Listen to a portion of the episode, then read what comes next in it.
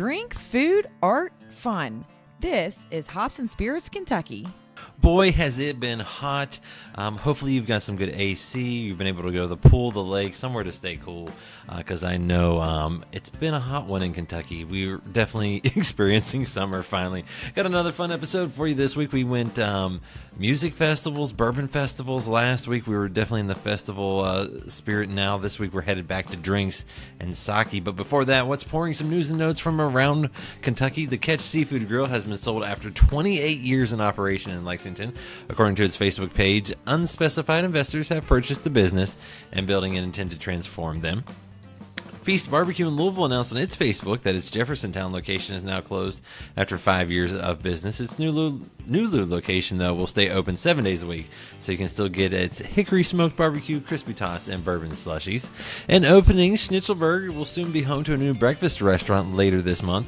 Breakfast AF will be located at uh, 1008 Goss Avenue, and it specializes in omelets. The restaurant isn't just for morning people either. It plans to be open seven days a week, morning and night.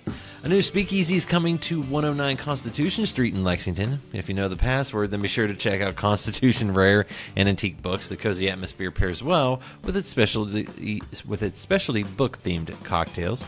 Bluegrass Gr- Green Source will host its annual Tacos and Tequila fundraiser on Friday, August 18th. Snag a ticket to join the nonprofit at the Celestatory at Greyline Station in Lexington, where you can snack on tacos, sip tequila, and learn more about how to build a more sustainable environment. The inaugural Louisville Black Black Chef Showcase will be held on Sunday, August 13th at the Henry Clay. The tasting event will feature over a dozen of Louisville's best black chefs. All profits from the event will benefit the Louisville Urban League. Tickets are $50. One of Northern Kentucky's largest distilleries showcased their recently renovated first floor. This past Saturday, New Riff hosted a grand opening that officially unveiled their upgraded gift shop, outdoor patio, and new tasting bar. And last but not least, in news, Yelp named Copper and Kings Distillery as the must visit rooftop restaurant and bar in the Commonwealth. The Butchertown spot there in Louisville features cocktails that showcase American brandy and a food menu that's driven by Kentucky's seasonally available fare. Up next is our Q&A with Justin LeVaughn, co-owner and head brewer of the Void Sake in Lexington. They got a lot of cool things happening. Enjoy. Remember to check out Hops and Spirits on social media at Hop Spirits, all one word, on Instagram, TikTok, Facebook, and Twitter. You can also find Hops and Spirits on YouTube and at hopsspirits.com. Joining us for our Q&A this week, he's one of the co-owners and he's the Toji or head brewer there at the Void Sake in Lexington. Welcome in Justin LeVaughn. Hi. Thanks for having me, man. Absolutely. And did I say that right? Is it Toji? Is is that how you pronounce it? Yeah, Toji. Or I just say head brewer, but people like to to use the the lingo. I like it. Well, we are talking about sake, and it's something a little different, but it definitely fits in the drinks mold here in Kentucky. And before we jump into all of that, I call this the Cliff Notes version, just a little bit about yourself because I've got plenty of questions to ask. Okay. Um. So named uh, Justin LeVaughn. So I didn't initially um, kind of took a, a, roundabout way to get into brewing and uh, owning a business, but uh, started out. I got my um, undergrad training in cell and developmental biology and at UK. Um, did some graduate uh, student work there, and then uh, actually went into science teaching and uh, did that for a little bit and then um, kind of stumbled into brewing. Uh, worked at a uh, local beer brewery here in town, uh, and still kind of do their quality control um, work for them. Uh, but during that time, uh, well, I guess before that, then started home brewing and kind of got into it that way, and then fell into the uh, commercial brewing through doing that quality control, and then kind of stumbled upon sake. Uh, we uh, initially just kind of fell in love with the process. It's a unique. Um, we can talk more about like how it's made, but um, really one particular point in it uh, or ingredient is called koji, which is the mold that breaks down the starches for fermentation to happen. But we had never uh, heard or messed with that organism, so we did uh, a bunch of like uh, beers for a for a festival with Japanese ingredients in the beers. And then the rest is kind of history, I guess. We just kept kept messing around with uh with making sake. The first time we made it, it wasn't half bad. It wasn't like rice fire water. Um, and then just kept perfe- uh, perfecting the process over a couple of years. And then uh, got to the point where we felt comfortable uh, pursuing, you know, Kentucky's first uh, and only sake brewery at the moment. Well, and and I was gonna say how uh, you know I'm guessing you've uh, had an itch, you know, being in that science background. I think people, if they don't know, there's a ton of science that goes into brewing, distilling, everything. It's not as simple mm-hmm. as as fo- folks may may think when they're getting it, you know, on tap somewhere or, or can. But so I'm guessing, did you always have a love of like say craft beer or, or, or stuff like that, or or or was that kind of just as things progressed, you got more interested into things like that? Uh, I think it it started out like with the home brewing because that's um I'm sure a bunch of your uh, viewers and listeners uh, locally remember Pazzo's, and they mm-hmm. used to do like the Wednesday night pint nights. Um, and I, man, how long ago was that? That's probably 2010 or 2009 or something mm-hmm. like that, 2008. Um, and we started going to those because I was working at UK at the time, and that's kind of how I got into craft beer. And then using my science background to, to homebrew because um, that's where a lot of the micro uh, chemistry and microbiology aspect of it came from. And that was kind of my launching point into the craft beer world. And at that point it was it was pretty it was starting to boom here in uh, in Kentucky. And I guess in the uh, the US was kind of hitting its exponential growth um, in that time. But yeah I just kind of kind of stumbled upon it and then fell in love with the whole like the craft and more like similar to how when somebody's cooking or baking, they kind of fall in love with the processes and the science of it that way. Well, and then obviously sake, sake is a, a, a different route. Uh, is that another one that you just grew to love? Like, how did you stumble upon that beverage? So, I had I had had sake before, um, but it's pretty much like everybody's experiences. So when people come into the ta- uh, tasting room uh, or tap room, uh, they'll they don't have very much. Uh, they've probably had sake a few times, and it's usually at a hibachi place where they squirt it in your mouth, uh, sake bombs, uh, or they've had it with sushi and stuff. And so um, I've had it before, um, and Lexington's pretty unique uh, in Kentucky in that um, with the universities here, there's a lot of uh, uh, foreign ex- Asian foreign exchange students, um, particularly from Japan, and also with Toyota being here. Uh, there's also a lot of like ethnic uh, foods here. Um, so pretty, um, I guess, pretty broad category of uh, stuff for people in Lexington to try. And so that's kind of where I got more into it. And it was just kind of like a fun drink, you know, unique beverage. Um, but it wasn't until like actually making it that I kind of just went down the rabbit hole for it. Um, uh, but yeah. Well, and, and and speaking of that rabbit hole, when did you know you go from like say doing this as a home brew or kind of with the brewery that you were you used to kind of work with and so forth and go okay we can make this a business. Like there there's a hole here obviously there's no you're the, the one and only in kentucky and i'm sure probably one of the only few in the us in general.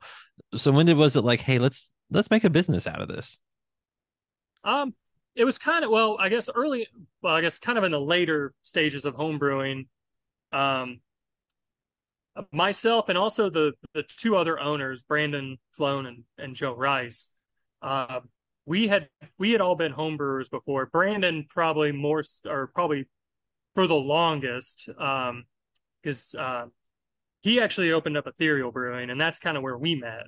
Is when I was working with Ethereal Brewing, but um, with uh, home brewing, it's kind of you like any hobby, you start small and then you you know buy all the toys and work your way up and get more and more complex.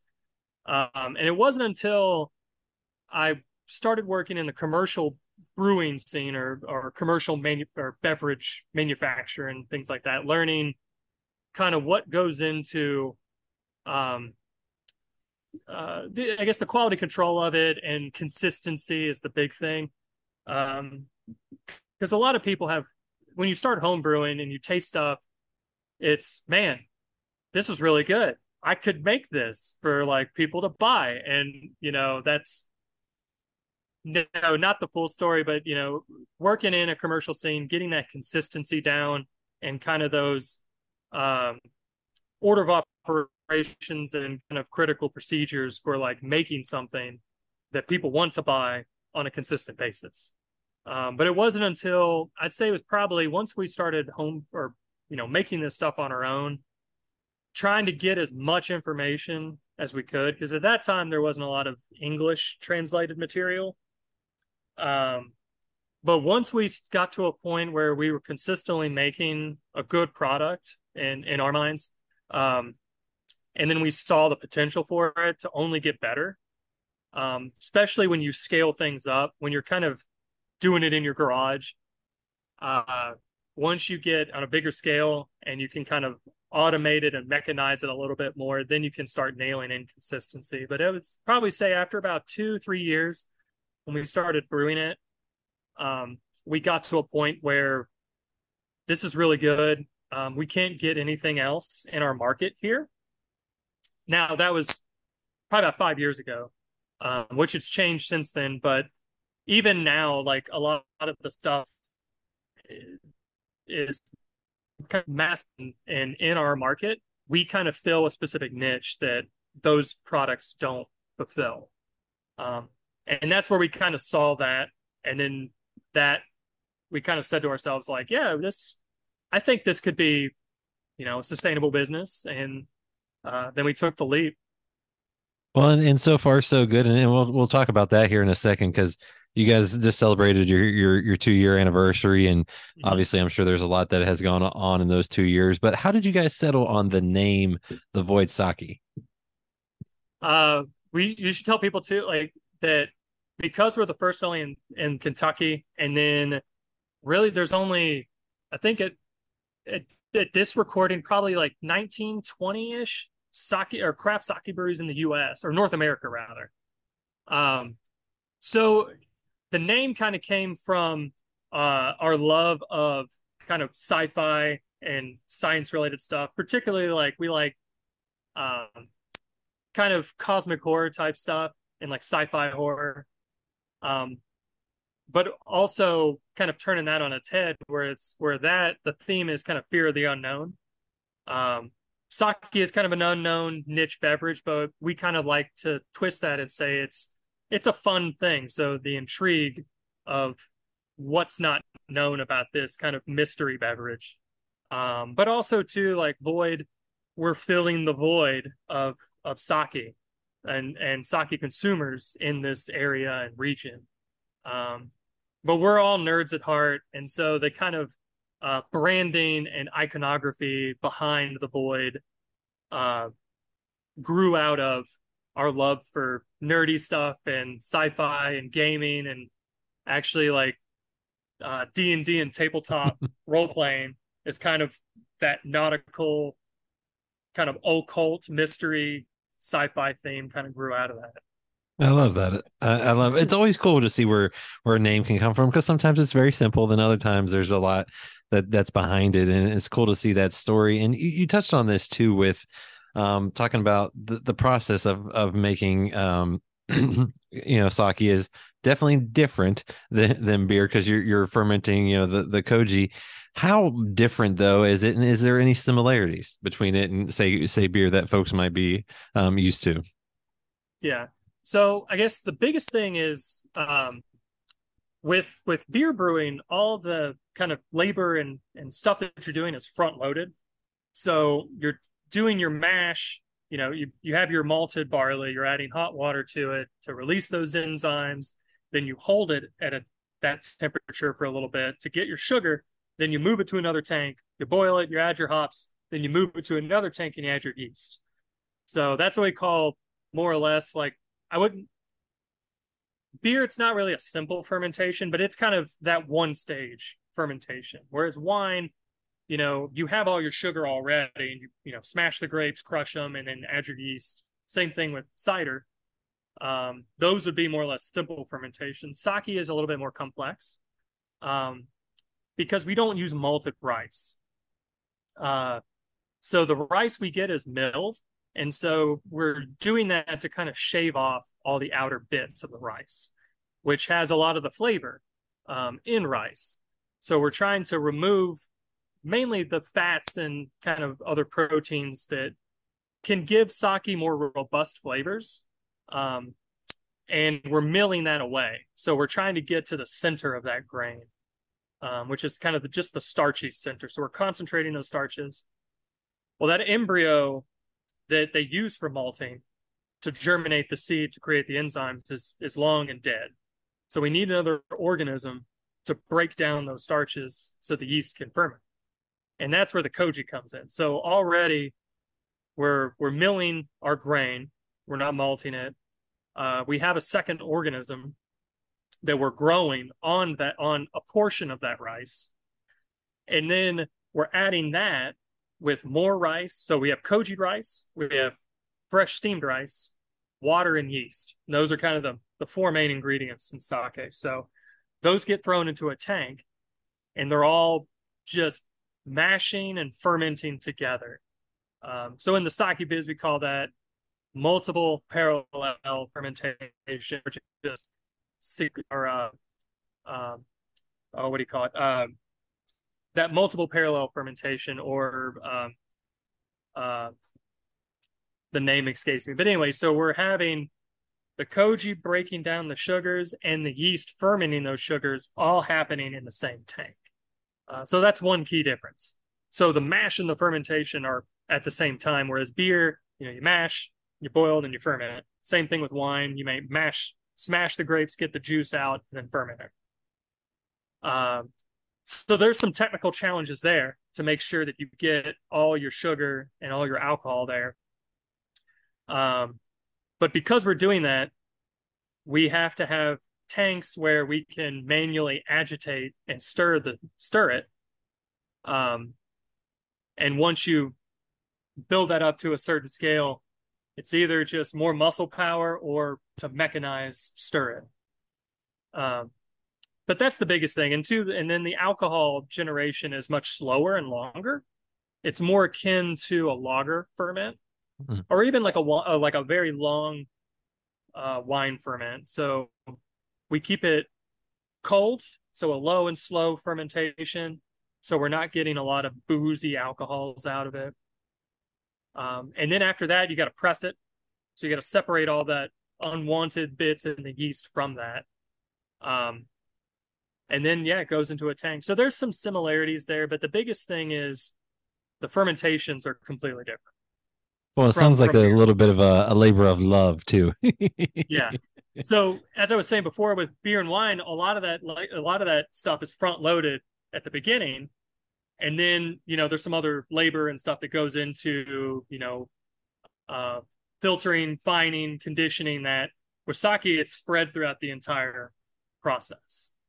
Um, so not a whole so, lot of down days for you. no. it's and two, and then another thing to think about, like in in our batches, um, you have to steam a lot of rice, and so it's not just putting on a lot like tabletop rice steamers. You know, it's we're steaming anywhere from uh like a hundred to 300 pounds of rice at once. And so that there's some other engineering and technical challenges that come into that as well. Um, so steaming the rice, not burning yourself, cooling it down so you can add it and not cook your yeast. Um, uh, but as far as similarities, the equipment, um, we we're we're uh, not being in Japan. Like we don't have access to a lot of specialized equipment that they do over there. Uh, we can get it, but it's very expensive to ship it over. And it's getting better um, with the boom of sake in the US. Um, there's more companies coming over from Japan to kind of sell and um, uh, distribute equipment over here, but we've had to retrofit a lot of our equipment from existing brewery, brewery and winemaking equipment. Um, and then a few pieces that we had to make or uh, get uh, commissioned to fabricate uh, completely from from scratch. So, well, it, it seems to be going well well for y'all because, like I said, you just celebrated your your your two year anniversary, and you know what's what's it been like? You know that that reception, and also I'm guessing you're doing a lot of education every time someone comes to yes. visit. That was part of the um, like one of our core goals moving into the business. So when we said, you know, it's not just making good sake, it's a niche product that not people have heard about. They've had it maybe on the off couple of times, but they don't know about it. And so building that appreciation for a beverage that, you know, that we love and appreciate. Um, but also educating people. So that's a big thing. and went into like when we opened or when we were wanting to open this business is how we're going to educate the public uh, to appreciate not just our product, but just sake in general. And so we do um, uh, tours and tastings. We um, we so uh, the three owners and my uh, the two other owners and myself, we've got we took a professional sake course to kind of get some you know accolades to um, to show people that you know we know we're taught, but also um, to give people that reassurance and also that education piece. So when they come into the bar, um, and this this it started out with just us because we were just educating face to face. So it was just us behind the bar, and so we had that direct connection with our consumers. Um, but now that we have more bar staff, um, we make a point to educate our staff to give them the resources um, to be able to talk to customers um, and also you know spread spread the same love that they have and we have about the product um, as far as reception goes i think with that being one of our core kind of tenets of the business or values um, people see that and the res- they are the reception has been very very good. Um, a lot of people in Lexington and Central Kentucky in general, and even Kentucky overall, um, Lexington craft beer drinkers are very adventurous, so they're willing to try anything once or twice. Um, so that's why we kind of stuck here. Um, is we know the craft we we were familiar with the craft beer community and kind of the adventurous as, uh, adventurous aspect of of that culture and uh, kind of catering to that to bring people in with more non-traditional sakes, which you wouldn't really find in Japan, but are more American craft focus. And then we can, you know, kind of educate them more about more of the traditional, you know, styles uh, that what that what we offer or what sake has to offer. Well, I was going to say, you know, when people go there and visit, you know, they're going to be probably amazed that you guys kind of do those what some might consider experimental, you know, and, and that you know you could get a coffee style sake, yeah. you know, like with Nate's coffee and things like that. So you guys are kind of bridging that little gap between you know craft beer and, and, and sake. Yeah, and so we we kind of joke is like our little you know tagline is where Japanese tradition meets American craft, and so kind of our like I guess um, uh, philosophy is that if you're gonna you know introduce people to a new beverage, kind of meet them closer to where they're at, but also give them uh, avenues to kind of expand their their horizons. So, kind of focusing on very experimental stuff, um, people stuff that people are more familiar with, like you said, uh, coffee infused sake. People love coffee infused beers. Um, like, and then also too, like we initially early on, uh, we had done, or myself and Brandon had done a lot with meads, which is you know honey wine, fermented honey. But a big part of that is fruited fruited meads or fruited wines. So we have things like tangerine creamsicle or uh, blueberry and espresso, um, horchata infused. So things to to get people pique their interest and kind of wow them. Uh, uh, to bring them into the door, and then we then like once they're in front of us, then they're an open book, and we can kind of educate and start from nothing and build onto something. Well, and another way I think you guys have been able to bring some some folks in the doors is I, I think there's a love of music there as well because y'all have pulled yes. in some pretty cool bands. You know, uh, I think Mama said string bands coming up here soon. Uh, the Stringdusters were there. Like, uh, who who's got the love of music that's able to to be pulling in some of these fun groups?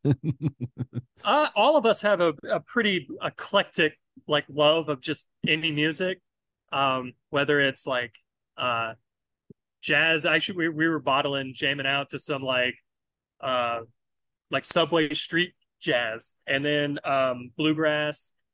Uh, so I'd say that my uh, so I'm I'm probably not the biggest music nerd, but Brandon and Joe especially, um, they're like they have a big love for for um, bluegrass and uh, things like that, and that's where it kind of started from.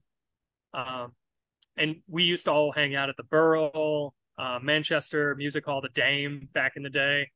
Uh, so that it it just kind of grew from that. And the space that we have um, is we try to keep that like very low lit, intimate kind of feel and vibe.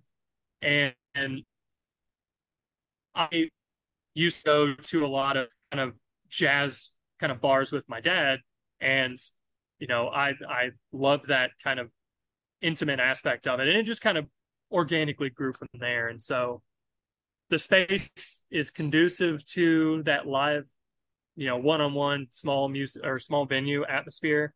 And so, yeah, sake and music is just a a match, a match made made in heaven. Well, you could do mash too. I think that could work. a mash, yeah, yeah. so. yeah, a mash, yeah. and and you know, you in addition to the to the void, you also, I believe, have the emerge sake seltzer brand too. Is that right? And and what? Yeah. How did that come about, and why did that come about? So when we first opened up, um, we initially, uh, I think we we were about to uh, sign a lease for another location to be able to do that brew pub kind of concept, and it was going to be a sake and ramen, you know, bar.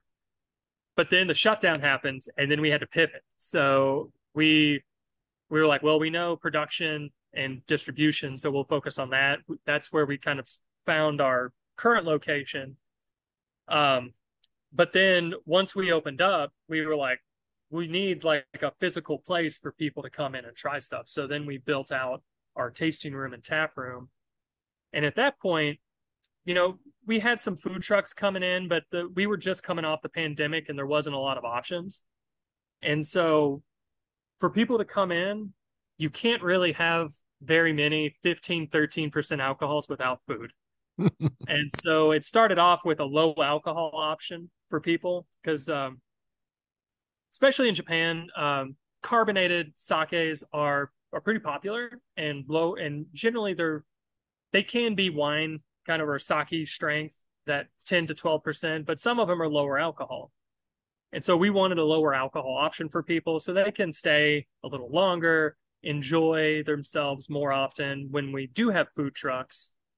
Um, and they just kind of took off because uh, we went for something that people were familiar with. We call them sake seltzers because they kind of drink like a seltzer, but it's our it's our base sake it's just 5% instead of 15% carbonated. Uh, we use all natural, we infuse it with all natural ingredients, all natural flavors. Um, and it's just a very dry, crisp crusher um, that, you know, in the, su- in the summer, particularly when we started them, uh, people just took to them. And, uh, and then, yeah, we made a whole new other brand on them, those emerge, uh, uh, sparkling sake seltzer brands uh, that have continued to kind of just be a uh, a hit in the in the tasting room. Well, and it, sounds like things are, are going well, and you guys are, are, doing a lot. But like I said, it's only year two technically when the doors have been open and, and folks have been able to come in and, and try. And I guess what does uh, the future hold for y'all, and what what what are, are some of the visions that you guys hope to to see happen? Well, so we are um, we've been trying to go into that original concept that we had with with food and to to do ramen because that, that's where kind of all of or the three of us kind of fell in love with sake. Um, we used to go to uh, local uh, Japanese restaurants, um, uh, School Sushi, Michikusa, Tachibana, and like after work, we would just have like parties where we just drink ramen and drink some sake.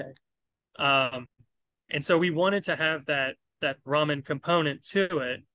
Um, so kind of in the future, we're we're expanding into food. We've uh, secured a food truck. Uh, probably in the next week or two uh, from this recording, we're going to do our soft open for um, the Void's kind of uh, ramen food truck. So we'll have a dedicated food option on site for us. Uh, looking to expand the tap room. Um, month over month and year over year, it's been steadily growing. Um, and uh, so just to kind of put put more sake or put sake in more people's hands and or uh, liquid to lips as we as we say um and just to kind of build you know organically and not too fast but kind of be like kentucky's number one sake um so yeah a lot of also tune out more traditional styles um one of the things during the shutdown is we couldn't go. We had a trip to Japan planned uh, to do some more learning, but Japan has just opened its borders, and um, so one of the things that we're getting to do now is we're working with our uh, national trade organization and a brewery in Japan to be able to go to Japan for two weeks to learn uh, to learn more about brewing sake. So just trying to perfect our craft and expand it a little bit more. Um, and uh, yeah, so a lot we have, we have a lot of things going on kind of in the background, but there's a lot of exciting things that we have lined up for for the void, whether it's new exciting sakes, doing more traditional, uh, more experimental stuff. We did uh, we released kind of our the sake equivalent of a port, um, which we didn't know how well it would be received, and it's people have loved it so far. So doing, you know, building up more of, of that uh, kind of cool experimental repertoire or, or repertoire with with some of that our offerings. So that sounds like some some good things are are in the future for y'all and and a, a fun trip as well. And and Justin, thanks for sharing the story of, of the void and also of uh sake yeah, it was a pleasure to to kind of share our love for sake, and hopefully, um, uh, your viewers will see this. And if they've never had sake before, come on, give it a try. It's it's a it's a very magical beverage. So, and soon to to be paired with some uh, ramen noodles. Yeah, yeah, um, yeah. So uh, we have we have pretty uh, often updates on social media, Instagram, Facebook. Uh, so check us out there. Um, like I said, the food truck is is happening real real soon, so that'll be opening up, and so you'll have some uh, some of Kentucky's best ramen to pair with some of Kentucky's uh, best sake. Find more from Hops and Spirits at hopsspirits.com. Thanks, everybody. Bye.